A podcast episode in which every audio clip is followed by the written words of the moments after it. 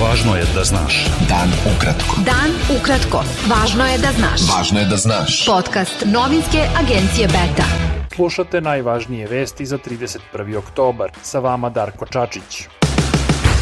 Prema najnovijim zvaničnim podacima, u Srbiji je od koronavirusa umrlo još 65 osoba. Infekcija je u prethodna 24 časa potvrđena kod više od 4900 od oko 16.000 testiranih osoba. U bolnicama su 6764 COVID pacijenta, od kojih je 281 na respiratoru.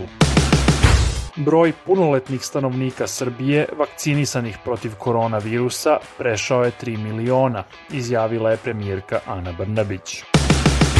Predsednik Skupštine Srbije Ivica Dačić rekao je da će oko 85.000 predstavnika opozicije kontrolisati biračke odbore i biračka mesta na dan izbora – na osnovu sporazuma o unapređenju izbornih uslova postignutog u dijalogu vlasti i dela opozicije bez posredovanja stranaca. Dačić je rekao da sporazum predviđa formiranje radnog tela za kontrolu biračkog spiska, pomoću kojeg će predstavnici opozicije svaki dan moći da upoređuju razne podatke kako bi bile otklonjene sumnje da glasaju lažni birači.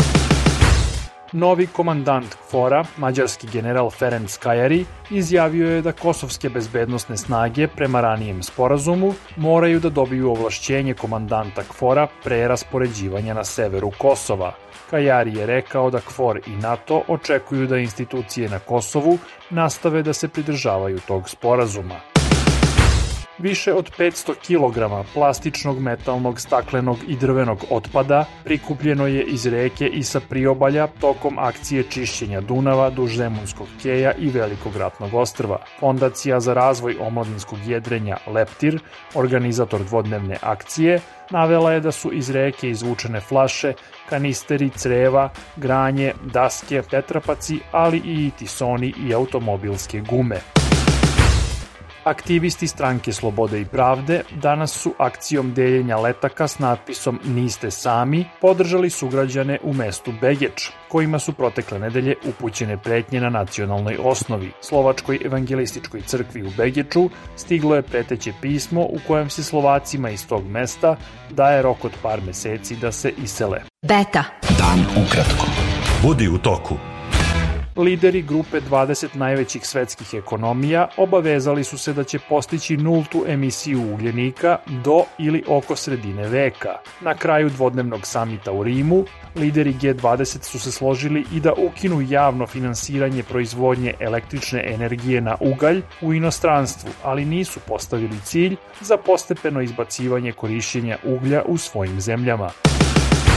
Sporazum Sjedinjenih američkih država i Evropske unije o ukidanju dodatnih carina na evropski uvoz čelika i aluminijuma otvara novu eru u transatlantskim odnosima, rekao je američki predsednik Joseph Biden i predsednica Evropske komisije Ursula von der Leyen pozdravila je sporazum kao važnu etapu u odnosima sa Vašingtonom.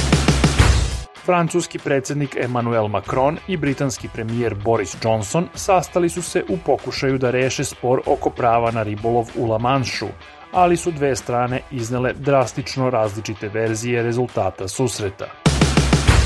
Konferencija Ujedinjenih nacija o klimatskim promenama zvanično je otvorena u Glazgovu. U naredne dve nedelje predstavnici gotovo 200 zemalja intenzivno će pregovarati o načinima borbe protiv globalnog zagrevanja. Japanska vladajuća koalicija uspela je da zadrži većinu na parlamentarnim izborima, ali će imati manje poslanika nego do sada, pokazuju podaci na osnovu izlaznih anketa sa birališta. U napadu u vozu u Tokiju, koji je izveo muškarac naoružan nožem, povređeno je 17 osoba, od kojih tri teže. Muškarac je prvo nožem ranio nekoliko putnika, a potom je izazvao požar, usled čega su putnici iskakali kroz prozore. Napadač, 20-godišnji muškarac, uhapšen je na licu mesta. On je osumnjičen za pokušaj ubistva, a motiv je još nepoznat. Američki naučnici su započeli klinička ispitivanja prve vakcine protiv karcinoma dojke. Klinika u Clevelandu objavila je da pokreće prvo ispitivanje na ljudima kojim se testira vakcina dizajnirana da spreči trostruko negativan karcinom dojke.